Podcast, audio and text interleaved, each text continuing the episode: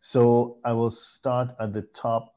My assets and income is in the US dollars, but I'm resident in Israel, which is considered my tax home.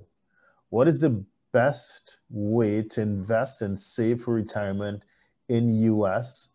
Uh, and in brackets, what kind of investments, uh, retirement accounts are more beneficial while shielding me as much as possible from Israeli tax? Ariel? Yeah.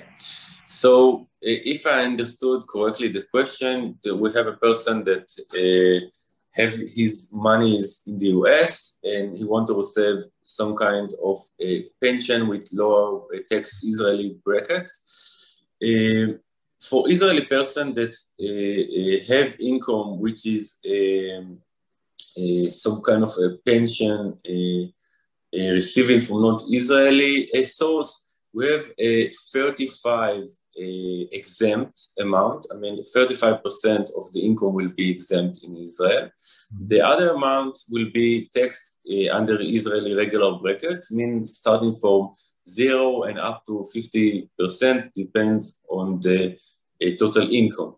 Um, I'm not sure with respect to this question how much flex- flexibility we currently have with respect to this um, fund. Uh, and if this amount can be moved to, to somewhere else. But uh, receiving 35% exempt on this is is uh, is quite good, and I'm not sure we have will have something better to do with these monies. Okay. Uh, so okay, 35% exemption is probably the best someone can hope for.